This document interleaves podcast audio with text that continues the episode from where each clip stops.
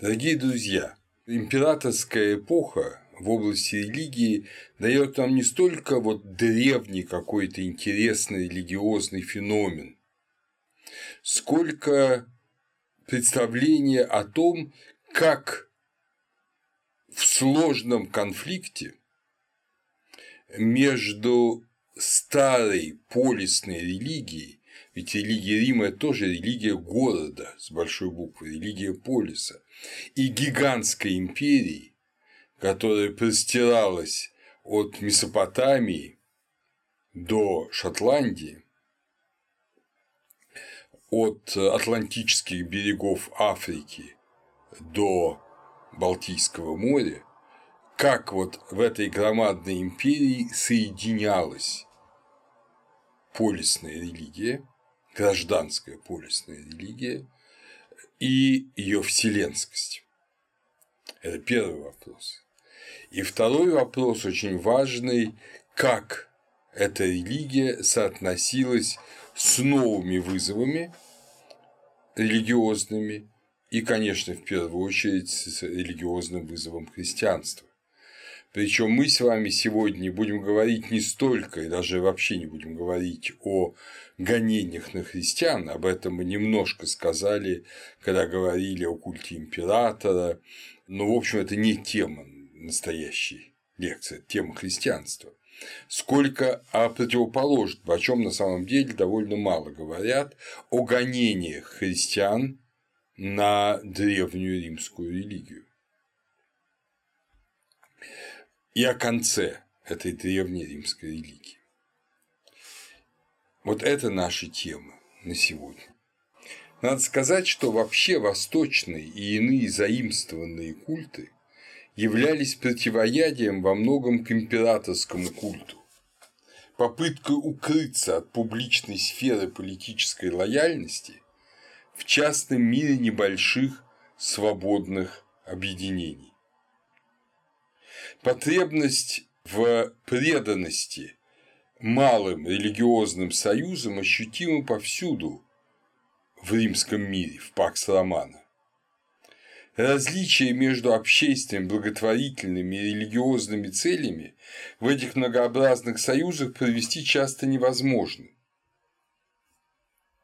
Владельцы таверн преданы своему богу вина, а бедняки собираются регулярно в погребальных сообществах, то есть сообщества, которые э, ведают погребением людей, своих членов после смерти, Э, и это вот примеры таких частных религиозных союзов, коллегий, как их называли на латинском языке. Именно на этой основе теперь происходит ритуализация жизни. Политика и, соответственно, политическая религия, вот эта полисная религия, ведь не забудем, что слово политика происходит от слова полис, город, да, вот эта политическая полисная религия перестала быть делом граждан империи. Как это было в Афинах, как это было в Риме, когда это был город или даже небольшое сравнительно итальянское сообщество, как это было ну, практически в любом полисе античного мира. Вот это перестает быть как раз вот частные религиозные сообщества, где действительно общественное, благотворительное, религиозное в нашем понимании все едино, как, собственно, и было в полисе, вот это теперь в частной коллегии. В коллегии бедняков такой-то римской трибы, ну, относительных бедняков, это не нищие люди, естественно, в коллегии вот, э, владельцев таверн, в коллегии рыбаков. Это опять сообщество, ну, которое можно охватить. Мы не должны забывать, что Аристотель определял размеры полиса территории, которую можно охватить взглядом с вершины э, Акрополя этого города. То есть практически это очень небольшая территория. Вот когда стали возникать империи, тогда что оставалось от вот этой полисного единства? Да, в общем, почти ничего не оставалось. Оставался только правитель, теперь это царь, ну, для э, монархии или эллинистических монархий это царь, потом это римский принцепс, его культ объединял империю. Но люди не чувствовали себя единством.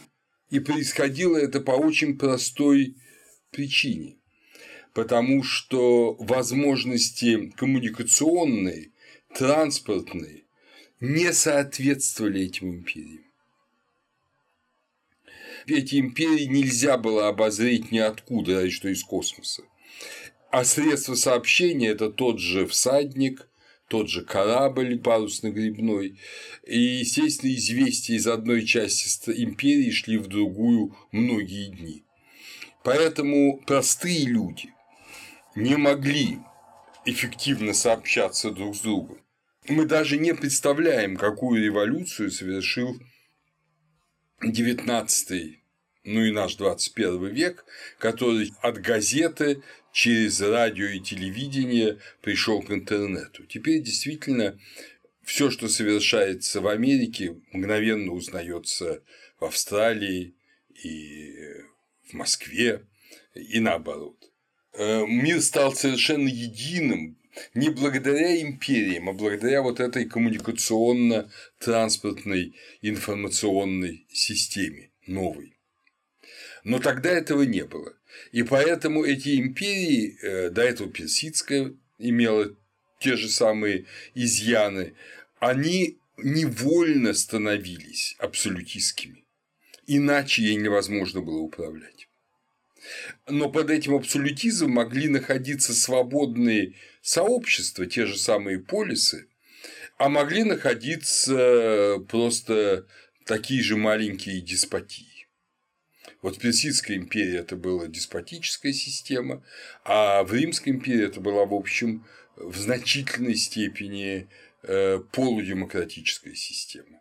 За исключением того, что было отчуждаемо как область ведения императора, все остальное действительно оставалось в ведении граждан. Это были экономические и какие-то организационные вещи, и в значительной степени, между прочим, религиозные вещи. И здесь важно добавить такой момент, что в Риме очень ясно различалось два аспекта религии. Религия и суеверие. Религия поощрялась, суеверие пресекалось.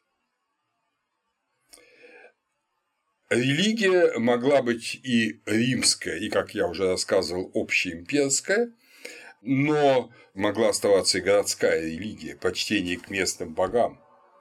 И вот требовали от гостей города. Но нельзя было и исключить того, что мир-то стал единым, империя стала единой. Это было не просто конгломерат замкнувшихся в себе и отдавшихся под защиту императора городов и городков. Это была единая страна, большие провинции, часто э, над провинциями становились какие-то еще более крупные объединения территориальные, и в конечном счете вся империя. И также точно как люди, торговцы, купцы, путешественники, паломники точно так же мигрировали и религиозные верования. Это тоже очень ясно надо понимать. И что такое религиозные верования? Что значит они мигрировали? Это значит, что э, люди, почитая богов своего города, могли вдруг ощущать, что боги не очень в чем-то помогают. Что они не чувствуют ответа в молитве, в чем-то еще, и тогда надо обратиться к другим богам, которых мы уже знаем, так рассуждают люди, от путешественников, от купцов. Вон мы знаем, что э, многие в Египте и греки, и египтяне почитают Исиду и Осириса, что многие в Азии почитают Кибелу и говорят, что действительно чудеса творятся этими божествами. Давайте и мы попробуем. То есть э, религиозный мир Римской империи становится во многом вот таким, как сейчас, универсамом религии, где каждый покупает, приобретает то, что ему нужно, что ему нравится. И обычные человеческие потребности, как правило, хотя есть и высокие философские, мы об этом тоже будем говорить, высокие философские построения, но в целом это обычные человеческие потребности от религиозного – быть здоровым, быть счастливым, быть удачливым, быть богатым. Вот все это хотят получить от богов. радость, веселость была обязательным практически элементом религиозного в Римской империи. Эли Аристид, замечательные речи которого, сам восточного происхождения, речи которого я уже не раз цитировал в связи с элевсинскими мистериями, опубликованы на русском языке, он, например, хорошо отзывается о Сераписе, который явно никакого отношения к нему не имеет по месту его жительства. А, напомню, что это Александрийское египетское божество, как о покровителе коллективных обедов, симпосионов. Вот это очень хорошо, что Серапис покровительствует совместному радостному вкушению пищи. Опять же, совместное вкушение пищи – это радость. Не наесться, а общаться и вкушать хорошие вкусные вещи, пить хорошее вино и, главное, общаться, радостно общаться друг с другом, говорить на различные темы, от самых обыденных, связанных там с женщинами, с имуществом, со спортом, вплоть до высоко философских. Паломничества стали проще и безопасней. Разбойники, пираты практически с эпохи Августа полностью уничтожены, даже с эпохи Помпея, полностью уничтожены в Римской империи, как э, такие сообщества, конечно, отдельные преступники всегда остаются. И поэтому в Римской империи распространяются религиозные паломничества к тем или иным святыням. Это или оракулы, скажем, оракул Амонов в оазисе Сива в Ливии, на границах с Египтом.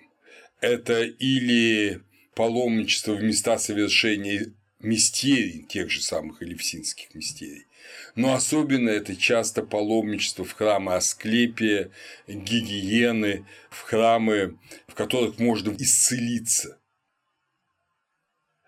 Мы знаем из э, жизни Аполлония Тианского и даже из метаморфоза Пулея, что немало людей вот в это время, в первом-втором веке после Рождества Христова, они оставляли обычную жизнь, свою, дом, семью, и переселялись и жили в пресинкте, то есть э, на участке храма посвящая себя всецело храмовой деятельности, священнодействиям, обучению неофитов, они становились проводниками для многочисленных посетителей, паломников в том или ином святом месте, например, в Дельфах. Это была очень распространенная традиция. В некотором роде это было предвестник монашества. Вот желание полностью жить святой жизнью в метаморфозах Апулея Луций просто воспевает этот образ жизни после всего того, что он пережил ну, и в обыденной жизни, а потом еще и в теле осла. Для нас э, открытый вопрос, насколько люди Римской империи, вот увлеченные этими культами, этими местными коллегиальными религиозными деяниями, насколько они знали и понимали официальную римскую религию. То есть, насколько имперская религия Рима сохранялась. Все дело в том, что в Риме, сколь мы знаем, не было религиозного обучения юношества. Об этом никто не пишет. То есть вот школьное обучение юношества в Риме отсутствовало, по всей видимости. А вот в Греции оно было, и подростки Эфебы э, в каждом городе разучивали гимны и ритуальные действия, которые надо совершать в тех или иных процессиях своего города. И это совершенно понятно. Там город был частью жизни. Здесь Рим стал символом власти и могущества, но почти для всех перестал быть центром религиозной жизни. Только высшие сословия Рима, в первую очередь сенаторы, патриции, они, видимо, в семьях вот эти религиозные традиции, традиции священнодействий, жертвоприношений транслировали из поколения в поколение. А так классическое образование, которое, например, в жизни Агриколы описывает Тацит, оно касается классического греческого образования, изучения Гомера, римского изучения Вергилия, но не вживания в веру Рима. Видимо, вживание в веру, если и происходило, то именно в результате семейной трансляции. В то же время, наблюдая за религией именно Рима в имперский период, мы видим, что очень интересный такой переход. Люди начинают почитать не столько конкретных богов, вот Марса, Минерву, сколько отвлеченные качества, которые тоже обожествляются и тоже считаются божествами, но это только качество. То есть это, например, фортуна, удача, да? это виртус, мужество, спес, надежда, фидес, вера, это гений Рима, то есть дух-покровитель города, это бог Сильван, соединившийся с ним, то есть бог лесов, мы не совсем понимаем, почему он соединился с гением Рима, и он э, ассоциировался с греческим паном это почитание э, Виктории, то есть победоносности отдельных императоров. То есть были храмы Виктория Августи, Виктория значит, Августа, были празднования э, люди Виктория Клаудии, то есть празднование, ну, вот эти спортивные соревнования Виктории Клавдия, императора Клавдия. Их тоже почитали, но это абстракции.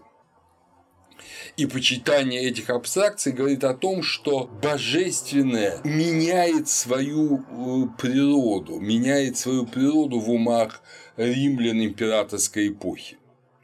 Это уже не отношение с тем или иным духом, ну, божественным духом, ради достижения тех или иных целей положительных или отрицательных, скажем, сбережения от эпидемий, возможности переиграть войну там, и так далее. А это соединение с некими абсолютными принципами.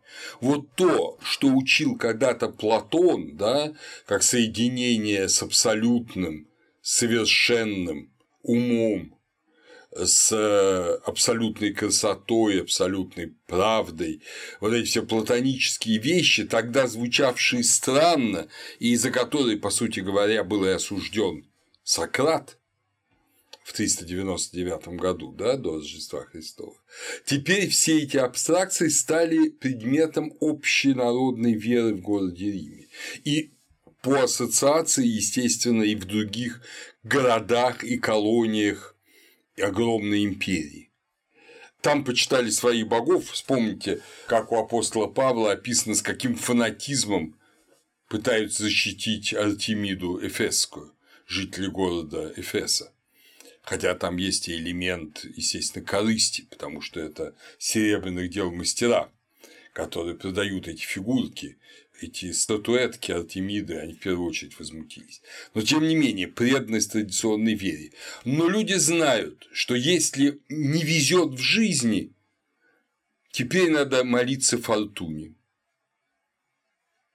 Если требуется утвердиться в своем достоинстве, мужестве, надо молиться виртус. Если жизнь безнадежна, надо молиться спес надежде. Если человек чувствует, что он теряет веру в себя и в свое будущее, и, кстати, охладевает к богам, то надо молиться Фидес и так далее, и так далее. Если плохо городу Риму, надо молиться гению Рима, который, как вы понимаете, был ассоциирован и с богом Сильваном, и с э, э, Ромулом, это такой очень э, и с Квирином. Мы видим, что в храмах, э, в местах почитания наблюдается то, что ученые называют синкретизмом. Ну, например, в храме э, Юпитера Далихенского появляются алтари Сераписа и Исиды.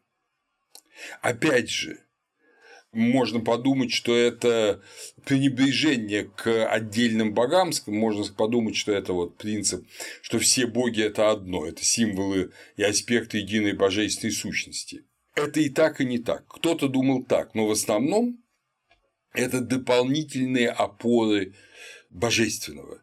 То есть, скажем, хорошо уповать на Юпитера, но в каких-то вещах лучше помолиться Серапису и Исиде, не выходя из храма Юпитера.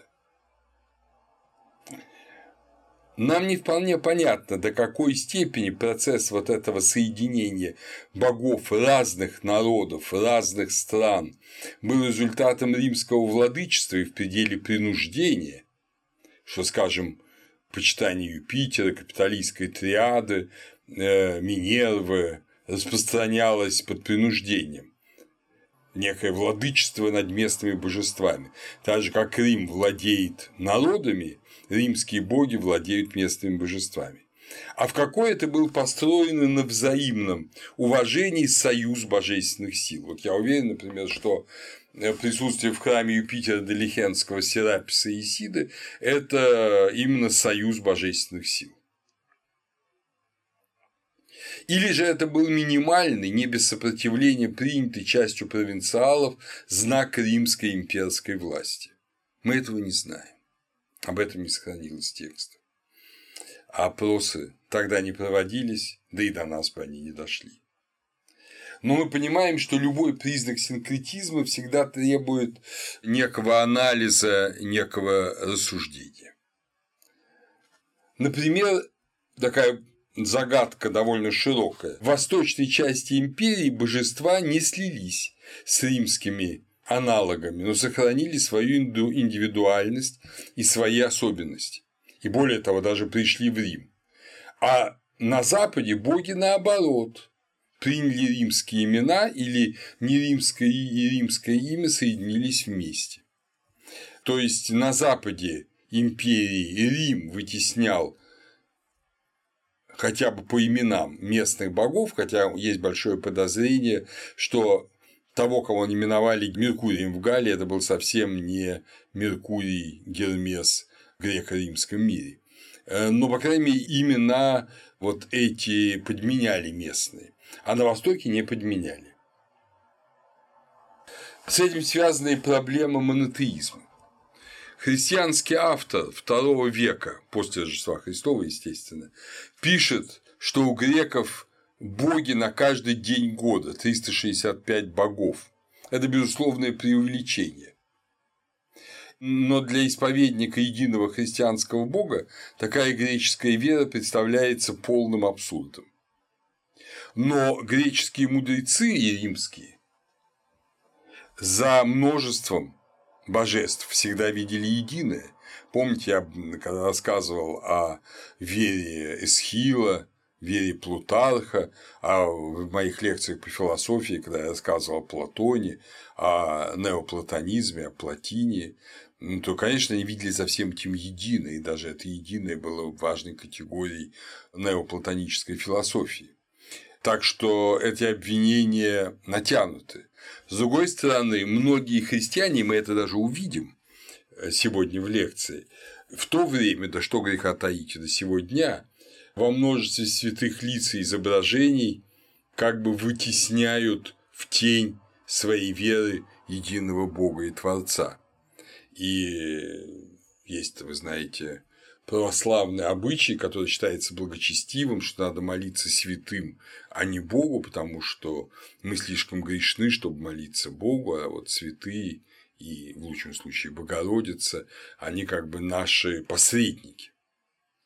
Да, настоящая церковь это отрицает и говорит, что, конечно, каждый может обращаться к Господу, образом которого он является, но в народе это очень распространенная точка зрения вплоть до того, что каждый святой помогает в каком-то своем деле. Точно так же, как когда-то герои Греции помогали каждый в своем, Елена в красоте, там, а кто-то другой, там тот же Асклепий в здоровье.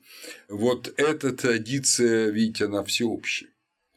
Но образованные люди поздней античности часто принимали священство и посвящение в отношении различных богов. Не потому, что эти боги все на самом деле единые. Да, единое есть там, но каждое божество – это определенный мир, это определенное отношение с людьми, это определенное отношение с единым, и поэтому, скажем, священное действие Минерве и священное действие Аполлону и священное действие Кибелли или Гекате, это распространенные очень культы в Риме позднего времени, это аспекты достижения разных целей. Разные боги для таких образованных античных людей – это не различные явления единого бога, а скорее явления, различные явления, которые заслуживают особого ритуала, особого почитания, каждый в своем роде. Знаменитый Ветий Агорий Протекстат, префект Рима 367 года, вообще он жил в 315-384 годах, это один из самых интересных последних, так сказать, э, нехристиан из римской аристократии, был адептом культов Исиды и Кибелы, достиг высших степеней посвящения в элевсинские мистерии и в таинствах Митры. И, как сообщает Макроби в своих Сатурналиях, тоже очень интересный текст, э, во всех языческих богах он видел сложное и множественное проявление или знак нумен мультиплекс, мультиплекс единого бога Солнца. Но вот здесь очень важно сложное и множественное проявление. Не просто как бы это аспекты единого, а каждый из них это сложное и множественное проявление и в ритуале, и в предании, и, соответственно, в ответном даре, который этот Бог дает человеку. О протекстате мы еще с вами поговорим. Это очень интересная личность. Характерно, что то, чего раньше не было в той же римской религии, совершенно. Идея, там, скажем, восхождения на небо теперь становится обычным образом вы все, конечно, помните слова апостола Павла, который традиция соединяет с ним самим, я знаю человека, который некоторое время назад достиг там третьего неба и слышал неизреченные глаголы, в теле или не в теле, не знаю. И вот этот экстасис, выход в иную реальность. Но об этом же говорят иудейские раввины, об этом же говорят гностики, например, автор Евангелия правды, об этом же говорит Платин, и автор литургии Митры, который сохранил нам большой парижский магический папирус. То есть это опять же общая идея. Если раньше, в первую очередь, в античном мире у греков и римлян боги помогали людям жить здесь, а там все было таинственно, и судьба человека в лучшем случае определялась волей богов кого на в Элизиум, кого в Аид, кого на страдание, кого просто на такую беспамятную жизнь. А теперь люди желают всех религиозных традиций, и митры, и неоплатоники, да, и гностики, и христиане, и иудеи, все желают вот этого обожения, этого восхождения на небо, это пребывание в божественном мире, это новый эон. Вот кажется, что Римская империя стала такой рациональной, такой четкой, такой политической, эти провинции, эти прекрасно организованные легионы, дороги, мосты, акведуки, э, городское благоустройство, которое, как я уже говорил, мы достигла Европа только в XIX, наверное, веке.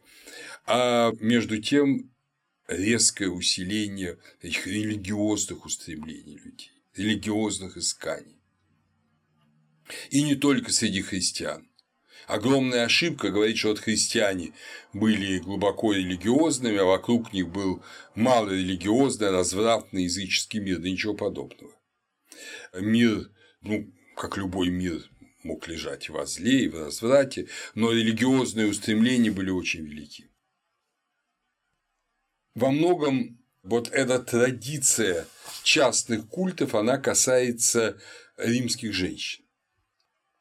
Дело в том, что, как я уже не раз рассказывал, женщины оставались, за исключением вот этого круга висталок, на периферии религиозной публичной жизни Рима.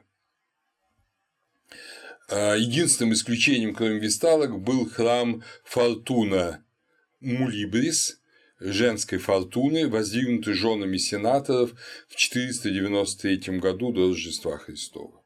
Этот храм был сосредоточием средоточием их религиозной практики. Он был обновлен женой Августа Ливия, затем женой Септимии Севера Юлии Домной. Этими культами, ограниченными женщинами сенаторского сословия, участие римских женщин во многом и ограничивалось. Женщинам воспрещалось приносить животные жертвоприношения. Но в вот этих корпоративных культах женщины были исключительно активны, в том числе и высших сословий, и низших сословий, и в Риме. И вот мы уже с вами слышали о их участии в Дионисиях, и участии в культе Исиды, также точно и в христианстве. Сенаторы, христиане и сенаторы, э, участвовавшие в восточных культах, появляются с конца третьего века. А женщины сенаторского сословия уже нам известны, если не верить некоторым сказкам о э, дочери императора Трояна, христианки, появляются, ну, сказать, может, это и не сказка, но проверить мы это не можем сказание, скажем так, то уже со второй половины второго века женщины сенаторского сословия значимы в христианстве. И вообще роль женщины резко возрастает. Разумеется, не надо упрощать. Женщина как стимул интеллектуальной жизни мужчины была известна и Греции. Замечательные гетеры были ближайшими подругами и садумницами на самом деле, и э, музами в некотором смысле многих выдающихся людей античности. Я думаю, как всегда это бывает. Собственно говоря, Беатриче и Дант, да, Лаура и Петрарка. Марк Аврелий писал, что он благодарен своей матери, научившей его почитанию богов. Но в третьем, особенно четвертом веках женщина становится особо значимым и таинственным существом. Величайшие э, женщины-философы, величайшие женщины-теурги, то есть которые сообщаются с богами напрямую, не сивиллы, а вполне культурные, философские, образованные женщины. Вот Сипата, например, середины IV века, Евнапий в своем описании риторов и философов, это конец IV – начало V века. «Жизнь философов и софистов», он так назвал свою книгу. Он так там описывает некую сосипату. Я позволю себе просто зачитать кусочек. Отец же, приняв дочь, которую посвятили во все таинства, и которая стала разумно боговдохновенной, позволил ей жить так, как она хочет, и не вмешивался более ни в одно из ее дел, хотя иногда он и тяготился ее молчанием. Так Сосипата достигла зрелого возраста, и хотя у нее не было других учителей, на устах ее всегда были книги поэтов, философов и риторов, причем такие, которые другими, даже теми, кто над ними тяжело и много потрудился, понимались лишь слегка и смутно. Она же запросто объясняла их и с какой-то небрежной, ничем не отягощенной легкостью делала их ясными. Обратите внимание, что речь идет о книгах, то есть это интеллектуалка, но одновременно и мистик. Вот это образ эпохи. Тогда же Сосипата решила выйти замуж. Несомненно, что из всех мужей единственным, кто был достоин сочетаться с ней браком, являлся Евстафий. Поэтому однажды она сказала ему и тем, кто с ним находился, «Выслушай меня, Евстафий, и пусть присутствующие здесь будут свидетелями.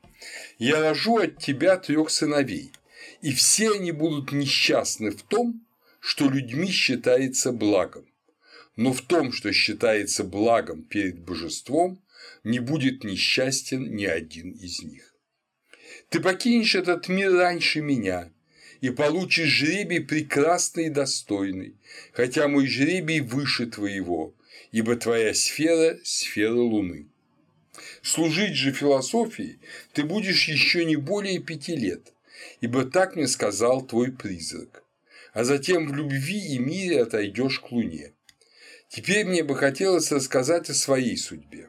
Затем, немного помолчав, Сосипатра громко воскликнула «Нет, мой Бог удержит меня от этого».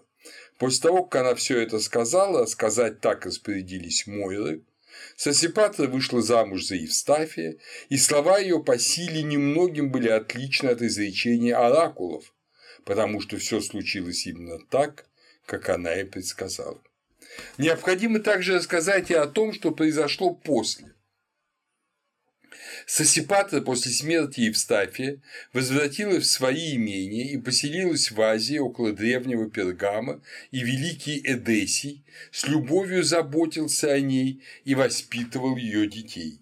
В своем доме Сосипатра вместе с Эдесием устраивала философские встречи, где после общения с Эдесием ученики шли слушать ее, и хотя не было никого, кто бы не восторгался и не восхищался основательности того, что говорил Эдесий, ученики преклонялись и почитали боговдохновенность этой женщины. Вот вы представляете, это вот для нас с вами открылось окошечко в позднюю и нехристианскую античность. Сосипата скончался, оставив после себя трех сыновей. Имена двух из них мне называть нет никакой необходимости. Но третий, Антонин, оказался достойным славы своих родителей. Он поселился в Канобике, в устье Нила, и посвятил всего себя религиозным церемониям, которые там проводились, и изо всех сил старался усовершенствовать дар порицания, заставшийся ему от матери. К нему стекались юноши, нуждающиеся во врачевании души и страстно желавшие приобщиться к философии, и весь храм, где обитал Антонин, был наполнен юношами, служившими в качестве жрецов.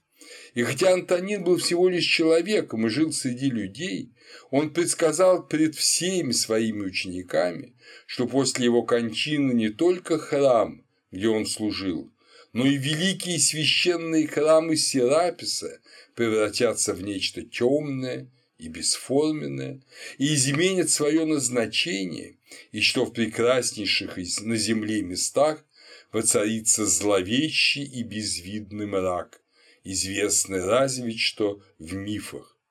Время подтвердило правоту этих слов, так все им реченное приобрело силу оракула. по упоминанию некоторых исторических лиц ясно, что Антонин жил в эпоху, непосредственно предшествовавшую эдиктам Феодосия Великого о запрещении языческой религии, о которых мы поговорим чуть позже. Вот вы видите этот мир с другой стороны. Я специально решил показать вам не христианскую, а противоположную сторону того удивительного мира позднего язычества. Правда, очень похоже все. Анна Михайловна Болгова, по-моему, Белгородский университет, написала, и вообще сейчас очень много в России интересных исследований о позднем римско-греческом язычестве, женщины-философы ранней Византии, традиции школьного неоплатонизма.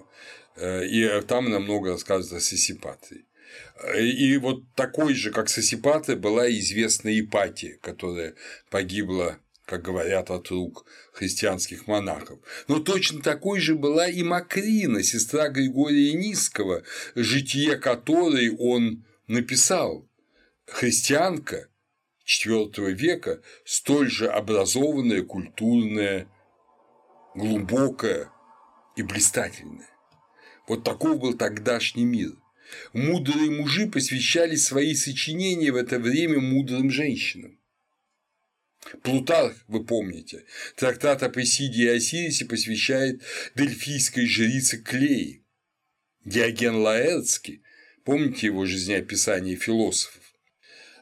Человек под этим именем, по всей видимости, э, работал где-то в первой половине третьего века после Рождества Христова. И очень может быть, что само имя Диоген Лаэртский – это псевдоним, потому что Диогенос – это порожденный Зевсом, Дием, а Лаэртский – это Лаэртид, то есть Одиссей э, потому что Лаэрт – отец Одиссея. Дело в том, что никакого города Лаэрта мы найти не можем на карте античного мира. И вот этот трактат которым мы все пользуемся, когда занимаемся историей античной философии, этот трактат написан, как сообщается в третьей книге Диогена Лаэртского, для некой неназванной по имени истинной любительницы Платона – женщины. Отсутствие посвящения имени, которое посвящен трактат, может говорить об очень высоком ее положении, а учитывая датировку трактата, можно предполагать, что речь идет о Фаустине старшей. По некоторым другим мнениям этот трактат был написан в 140-150 годах. У нас очень большие разночтения, связанные с жизнью Диогена Лаэртского, это второй или даже первые 40 лет третьего века. Фаустина старшая жена императора Антонина Пия, тоже интересное само по себе лицо э, вот в этой религиозном мире поздней античности. Она отличалась э, большой мудростью и, как говорят некоторые люди, немалым легкомыслием, пользуясь частым отсутствием своего супруга.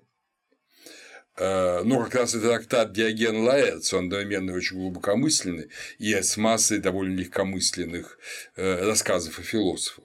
Она умерла 36 лет и была, по единодушному мнению Сената и народа Рима, обожествлена как одна из достойнейших представительниц, в общем-то, человеческого рода. И э, потом был только после смерти обожествлен ее супруг, ее храм, посвященный им, на Капитолии, перестроенный в церковь, сохранился до ныне.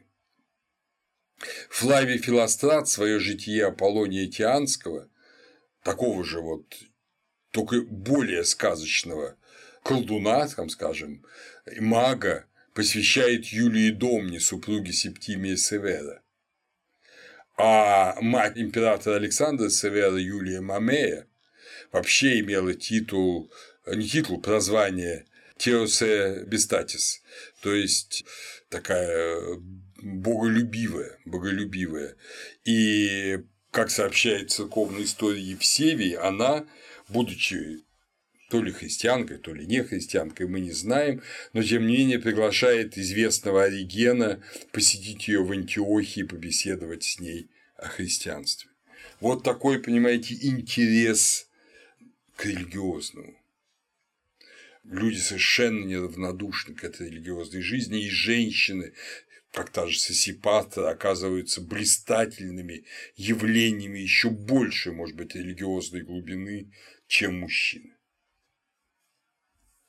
Характерно, что, например, Лукан в своих фарсалиях поэме о гражданских войнах в Риме, то есть это первый век до Рождества Христова, начало первого века после Рождества, не упоминает богов, а говорит только о Фортуне и Роке. А через 200 лет Силий Италик в своей поэме о Сципионе Африканском уже говорит о богах и именует, как бы предание превращает факт, что отцом Сципиона был Юпитер, а самого его называет даже не почти не иносказательно римским Гераклом. Плутарх перечисляет множество древних и новых культов в своем трактате «Почему божество медлит» с воздаянием и в приписываемом трактате о суевериях. То есть вот этот интерес, вы понимаете, вот в чем разница? Это не столько богословие. Вот между христианством и поздним античным, э, ну, скажем, э, верованиями нехристианскими есть одна тонкое различие. Христианство занимается богословием в прямом смысле этого слова. Э, символ веры который в это время формируется как раз да, в, IV, в IV веке, он э, весь был пронизан богословием исхождения Святого Духа, соотношения сына и отца, а э, в Боге вообще учение о Троице, а и поэтому раскалывается христианство на арианство или на ортодоксию, а мудрейшие нехристиане они пытались воспроизвести обряд, воспроизвести форму поклонения. Это считалось самым важным. И тогда боги и люди вступят в отношения друг с другом.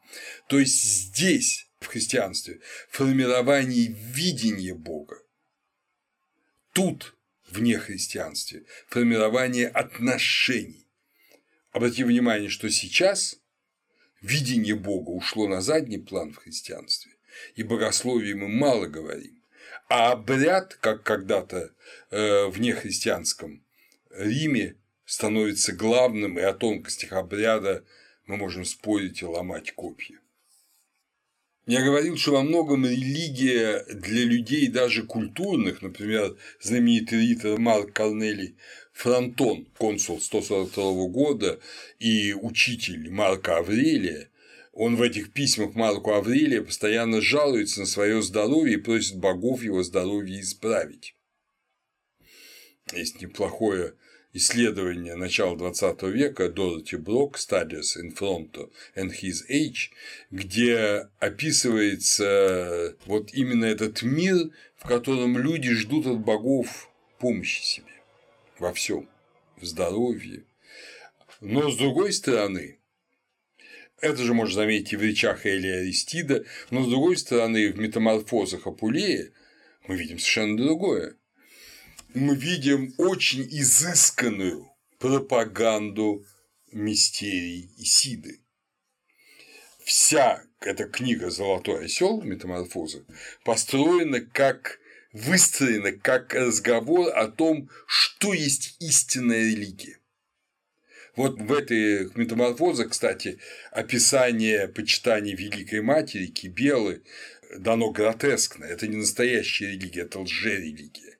А вот истинная религия, которая соединяет все все, это почитание Исиды под разными именами.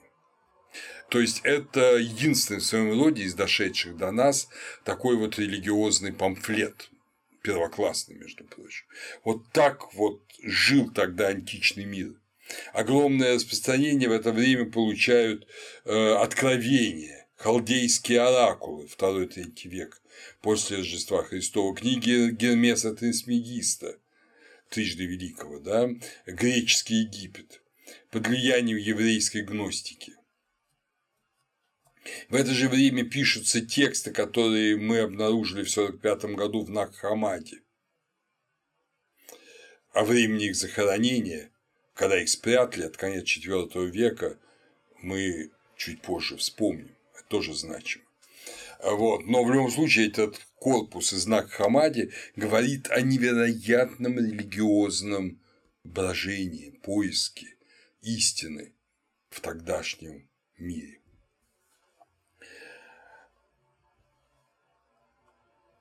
А теперь мы перейдем к теме репрессий. Репрессии религиозные. Римское государство никогда не относилось равнодушно к тому, чему учат и как молятся граждане и подвластные народы. В республиканский период Рима философы, маги, предсказатели, адепты тех или иных культов и даже риторы нередко изгонялись из города, причем именно как корпорация, а не как отдельные люди. И об этом я кое-что уже говорил. Из причин обвинения мы точно знаем святотатство. Кстати говоря, святотатством Август объявил адюльтер, то есть супружескую измену, причем не вообще среди жителей мира и Рима, а в своей семье. То есть семья Августа, помните, семья Цезаря выше подозрений. Вот семья Августа должна быть абсолютно от этого чиста. Как пишет Тацит, присвоив этому столь обычному между мужчинами и женщинами проступку грозное наименование святотатства и оскорбления величия.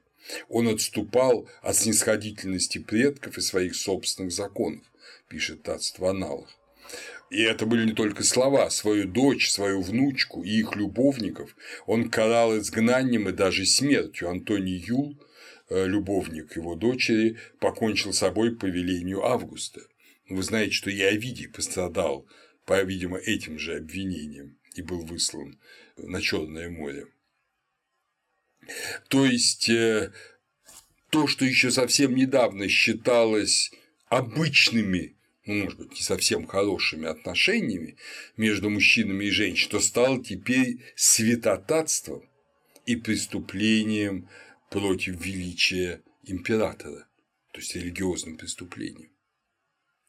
Вот мир религиозного усиливался Опять же, это не значит, что всяческие прелюбодеяния исчезли после этого, ничего не исчезли, может, они еще больше распространились, но постоянно присутствовала эта идея, то, что вчера еще считалось нехорошим, но естественным, теперь считается религиозно преступным и наказывается самыми строгими наказаниями а их было самые строгие наказания – это изгнание, лишение земли, огня и воды и смертная казнь. Культовая деятельность была в первом веке уже запрещена в Галлии и Британии у друидов. Э, именно друидам, кельтским священникам, да, аналогу брахманов кельтских, можно сказать, в Галлии и Британии их культовая деятельность была запрещена. Август запретил римским гражданам участвовать в этих культах, а Клавдий запретил сами культы. Причиной в первую очередь была практика друидов человеческих жертвоприношений. Но Август также не поощрял пророчество о будущем и повелел уничтожить около двух тысяч пророческих книг, как в этом пишет Светоний. А друиды были сильны в предсказаниях будущего. Друиды были сильны и в магии, и Клавдий как пишет Плиний в своей естественной истории, осудил одного римского офицера, который привез из Галлии магическое яйцо друидов. Он его осудил на смерть. Ну, значит, это была не просто шуточка такая, ха-ха, там вот во что верят дикие кельты, а это была страшная вещь, религиозно опасная для Рима, и поэтому тот, кто ее привез, подвергся такому суровому наказанию. Так же, как при прелюбодеянии, блуд э, наказывались августом как тяжкие преступления. Вот это пример того, как римляне относились к зловредным суевериям. Иногда говорят, что римская власть могла не поощрять те или иные культы, но редко с ними боролась. Но это не так. Тацит рассказывает о двух скандалах в Риме в 19 году после Рождества Христова, связанных с культом Исиды и иудаизмом, которые привлекли внимание императора и сената. Сенат сослал 4000 бывших рабов, вольноотпущенников, в Сардинию на борьбу с разбойниками, далее, как пишет Тацет, полагая, что если из-за тяжелого климата они перемрут, то это не составит большой потери. И изгнал иных, кто имел более высокий статус из Италии, если они не отрекутся от своих пагубных суеверий до определенного срока. Большей частью это были иудеи, обращенные в рабство после завоевания Иудеи Помпеем, а потом получившие свободу и жившие в Риме на правом берегу Тибра. Как вы видите, их наказали именно за исповедование их религии, а это еще было до христианства. Об этом, кстати, вспоминает в иудейских древностях Иосиф Флавий. Поэтому принцип религиозного принуждения был распространен и решительно поддерживался властью и до появления христианства. Но с христианами были некоторые отличия. Христиане отказывались скрываться и не прекращали своей религиозной жизни. Друиды, по крайней мере, скрывали потом свои религиозные действия, а христиане не скрывали. Христианство, еще очень важно, не пыталось замкнуться в своем мирке религиозном, как бы капсулироваться, как те же друиды или иудейство, а они принимали так в то время классическую культуру, принимали римское государство, и в этом смысле они делали вызов Риму. То есть они не, не были вот Э, коллегией замкнутой относительно всего остального строя жизни Рима, а они претендовали на то, чтобы быть жизнью Рима.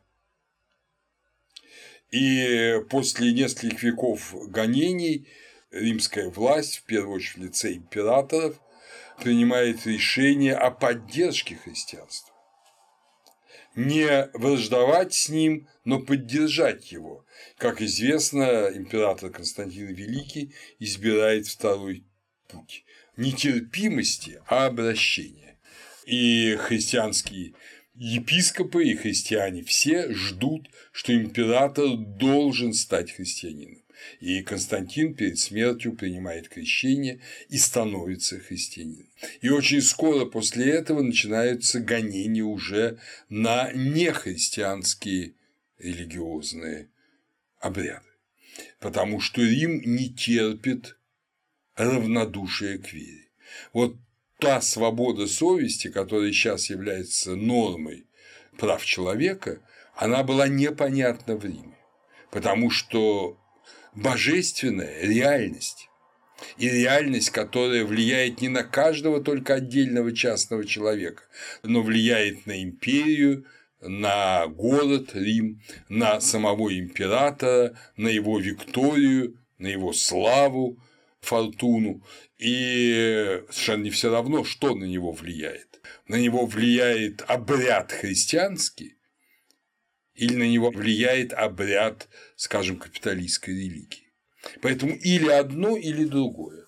Пока капиталистская религия были гонения на христиан, которые, если угодно, были ну, такими политическими экстремистами, хотя они были тихие, спокойные, верующие люди, но они рассматривались как политические экстремисты, потому что они подрывали вот эту стабильность отношений богов и людей в империи. А когда император изменил позицию и увидел этот крест в небе «Сим победиши», тогда, наоборот, языческая традиция стала враждебной, и она подлежала искоренению. Уже в 341 году принимается первый запрет на нехристианские жертвоприношения, так называемый кодекс Феодосия 16.10.2. Через несколько лет уточнили, что открытие закрытых языческих храмов и принесение в них публичных жертв карается смертью. Это кодекс Феодосия 16.10.4. Но все же до 379 года император оставался великим понтификом, понтифик Максимус, то есть продолжал носить этот римский классический титул «мост между небом и землей строился еще по старой римской традиции. В середине IV века Рим еще воспринимается как языческий город. Амиан Марцелин так описал визит Констанция II в Рим, императора Констанция II в Рим в 357 году. Вступив в Рим, обитель мирового владычества и всех доблестей, и дойдя до роста, он был поражен обилием дивных памятников, свидетелей древнего могущества, красовавшихся на форуме повсюду, куда бы ни направлялся его взор. В Курии он обратился с речью к знати, к народу с трибунала, затем отправился во дворец, провожаемый восторженными криками, и получил то наслаждение, которое ожидал. Часто веселил его, когда он давал конные игры, острый язык римской толпы, не впадавший в дерзкий тон, но и не терявший в то же время прирожденного и чувства свободы, и сам он соблюдал в отношениях с народом должную меру внимания. Так он не определял личные исходы состязания по собственному усмотрению, как то делал в остальных городах империи, но согласно обычаю предоставлял этой игре случая. Осматривая части города, расположенные на семи холмах, по склонам и на равнине, а также предместье, он находил, что все, что он видел впервые, затмевает все остальное. Храм Юпитера Торпейского, представлявшийся ему настолько выше всего другого, насколько божественно выше земного здания общественных бань, обширные, как целые провинции, громада амфитеатра, сложенная из тибуртинского камня, и такой высоты, что ее едва достает человеческий взор. Пантеон, круглое громадное здание, заканчивающееся вверху сводом, высокие столбы с внутренней лестницы, на которых воздвигнуты статуи консулов и прежних императоров, храм города Рима, форум мира, театр Помпея, Адеон, стадий и другие красоты вечного города. Но когда он пришел на форум Трояна, сооружение единственное в целом мире, достойное, по-моему, удивления богов, он остолбенел от изумления, обводя взором гигантские строения, которые невозможно описать словами и которые никогда не удастся смертным создать во второй раз. Оставив всякую надежду соорудить что-либо подобное, он сказал, что хочет и может воспроизвести только помещенного в середине атриума трояного коня, на котором красовалась фигура императора. Стоявший рядом с ним царевич Армизда, персидский царевич, о бегстве которого из Персии я раньше упоминал, сказал на это со свойственным его народу остроумием. Сначала прикажи император построить такую конюшню, если можно, конь которого ты собираешься соорудить, должен так же широко шагать, как и тот, который перед нами.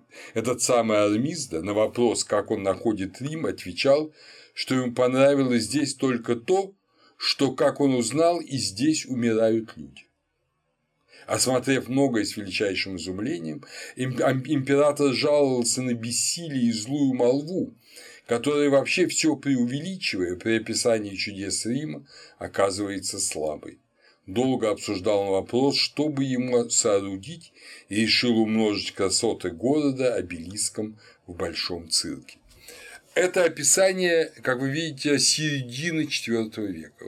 Христианство уже вовсю утверждается, а в этом описании Амиана Марцелина и в посещении христианским императором Констанцием Рима, как будто бы этого христианства и в помине нет – как будто бы есть только вот эта древняя традиция, этот храм э, Юпитера Торпейского, эти э, стадионы для игр и так далее.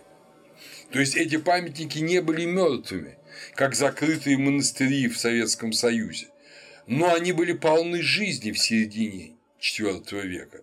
Их ремонтировали, в них молились.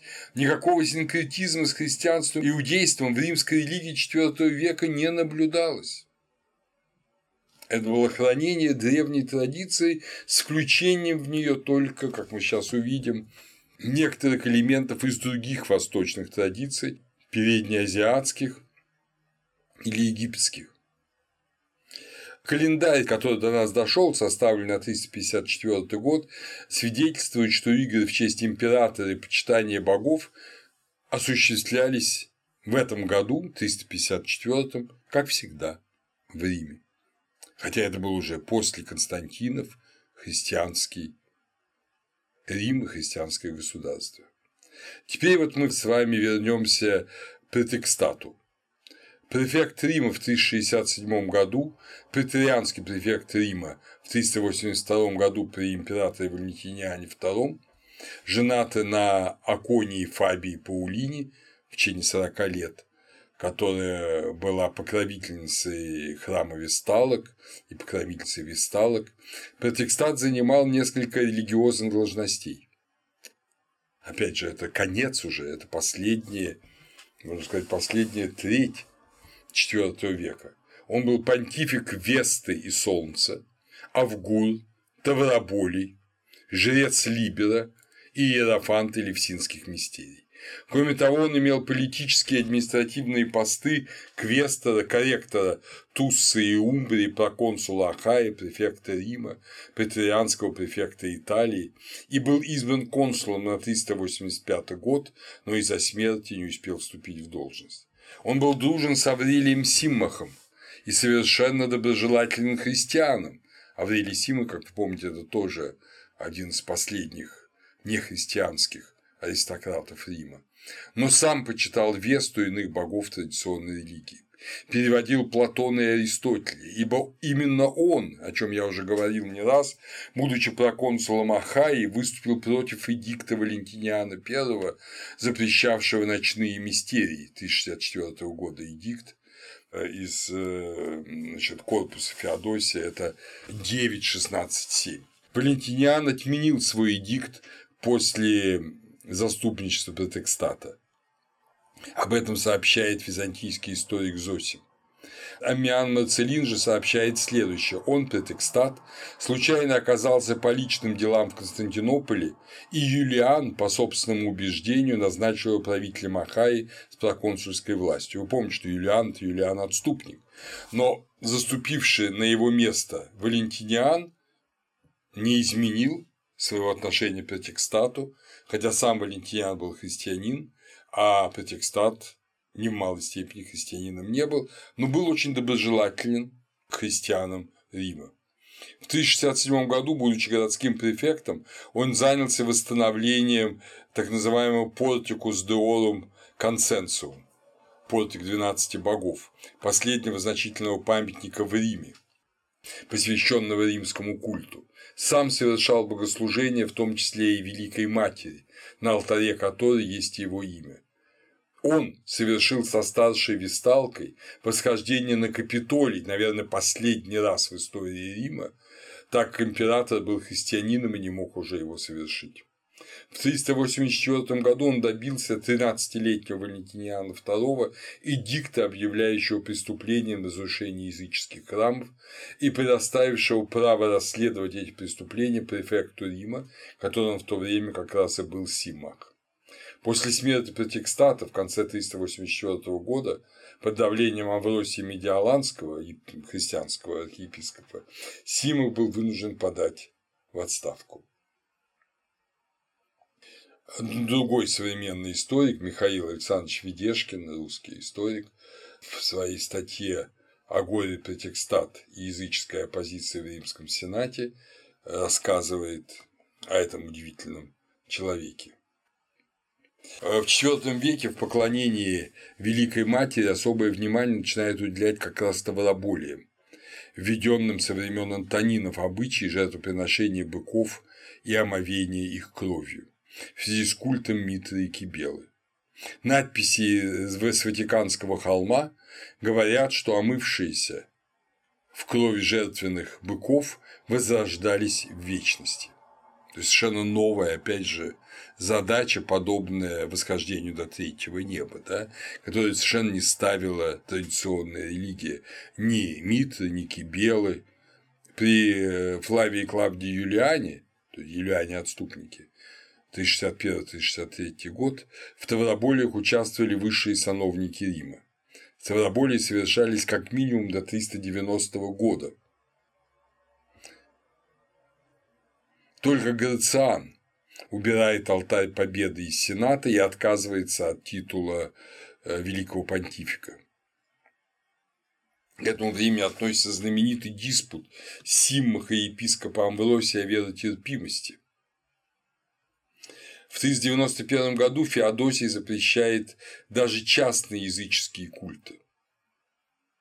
В этот же год происходит восстание в Египте против запретов традиционной религии, и в ответ Феодосий разрушает Серапеум в Александрии. Мы это знаем с другой стороны, христиане знают с другой стороны, вот, но это именно гонение на нехристиан.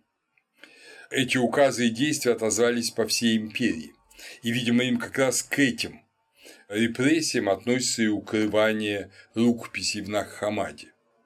То есть их закапывают тогда, когда разрушается Серапеум. Помните, как предсказывают о том, что на месте Серапеума воцарится тьма.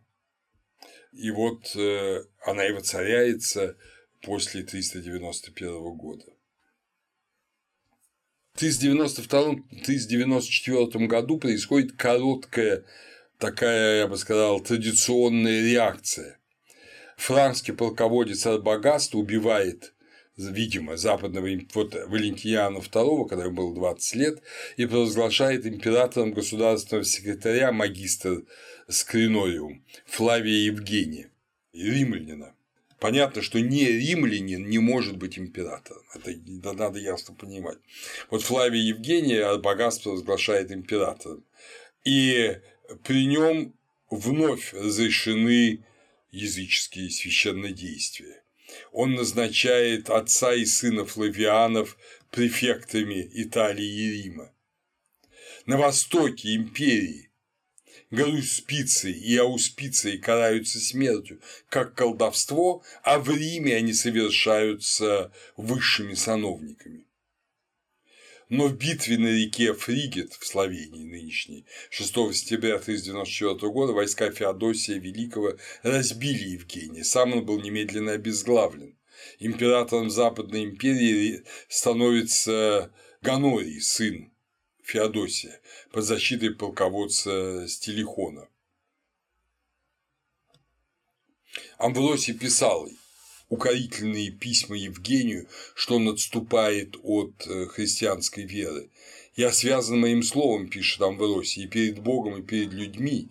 Я понял, что мне нельзя поступить иначе, и не подобает иного, как с покорностью удалиться, чтобы позаботиться о себе, потому что о тебе я не смог позаботиться. Я долго подавлял и скрывал печаль, считал, что не следует никому ничего говорить, но сейчас мне нельзя скрывать, я не волен молчать.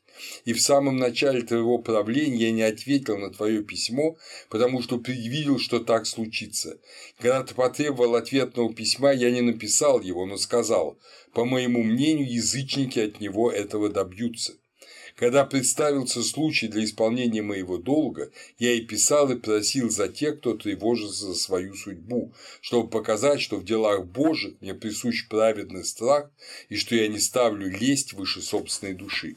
Так Амбросий писал императору в таких изысканных выражениях, он давал ему понять, что он не признает его вот этой языческой реставрации.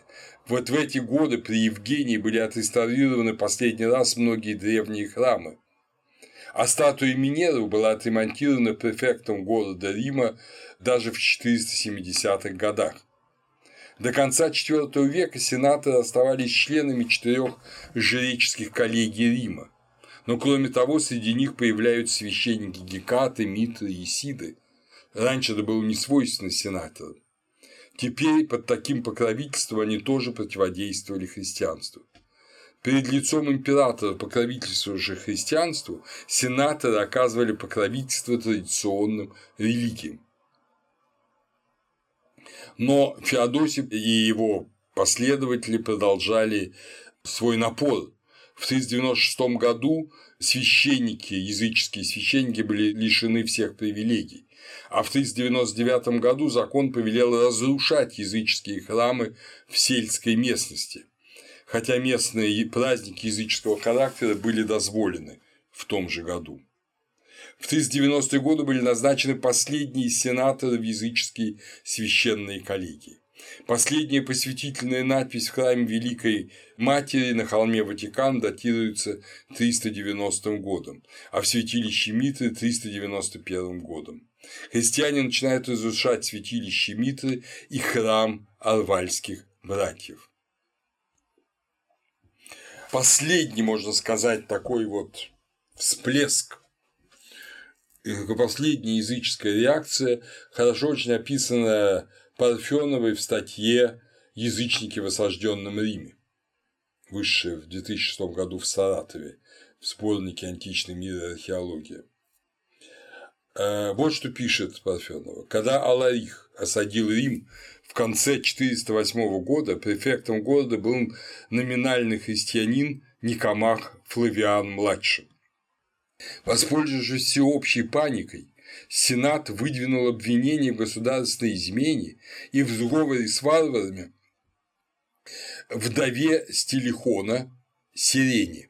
Вы помните, Стилихон был как бы полководцем Ганория, а Сирена была племянница Феодосия в крещении Марии, которая стала его женой. И таким образом через Сирену Стилихон породнился с императорским родом, но Силикон к тому времени был уже казнен. А к его вдове Сенат выдвинул обвинение, полагая, что она, желая отомстить за убийство мужа, призвала с этой целью готов. Сенат приговорил Сирену к смерти, видя в ней виновницу обрушившихся на Рим бедствий. Она-то была христианка. Римляне надеялись, что после казни предательницы варвары снимут осаду, поскольку не будет человека, способного сдать им город. Это подозрение в измене в действительности было беспочвенным, однако, по мнению язычников, Сирена была справедливо наказана за свое непочтительное отношение к бокам.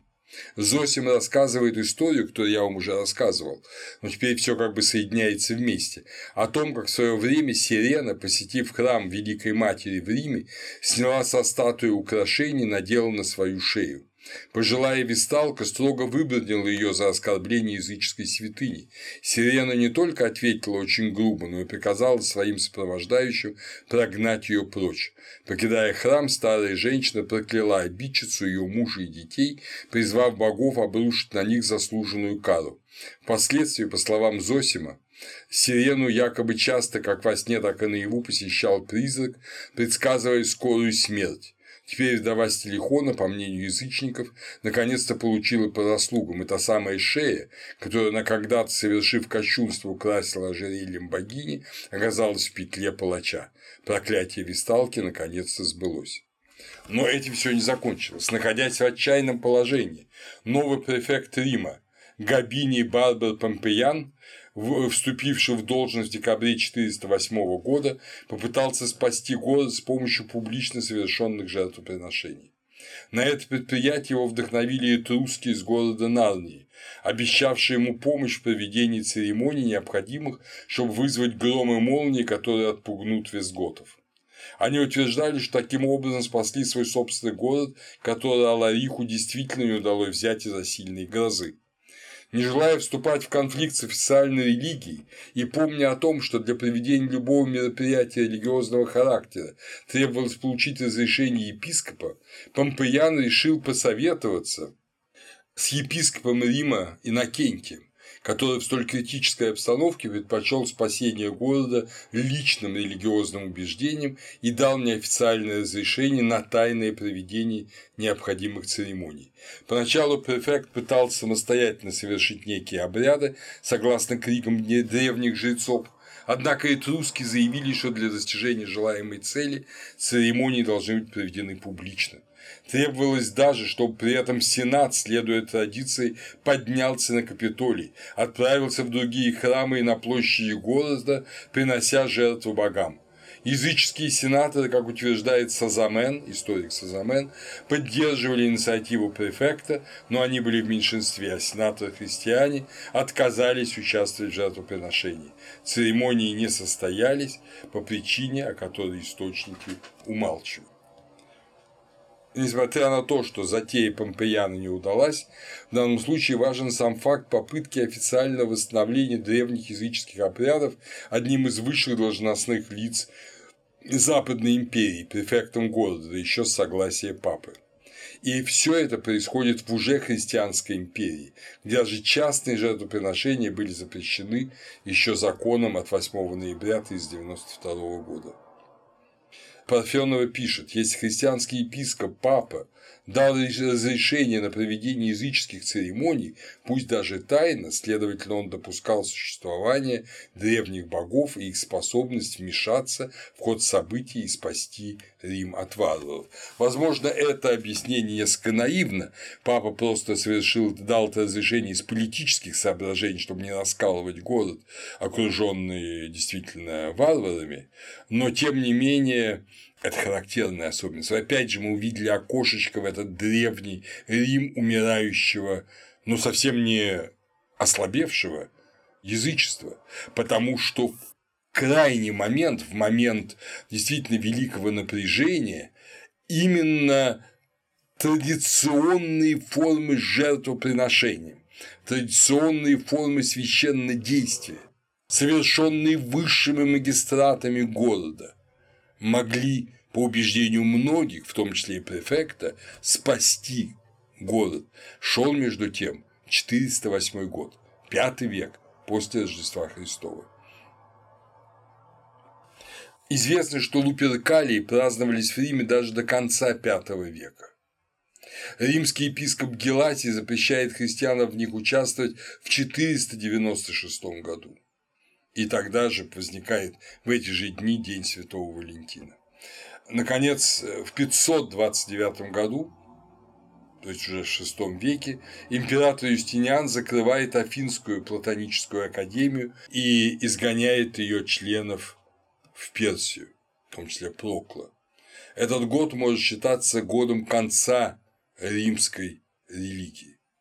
Как вы видите, она до последнего времени была живой и объединяла вокруг себя выдающихся и часто высококультурных людей и умерла, будучи запрещенной, а не будучи внутренне исчерпанной. Вот такова традиция римской религии.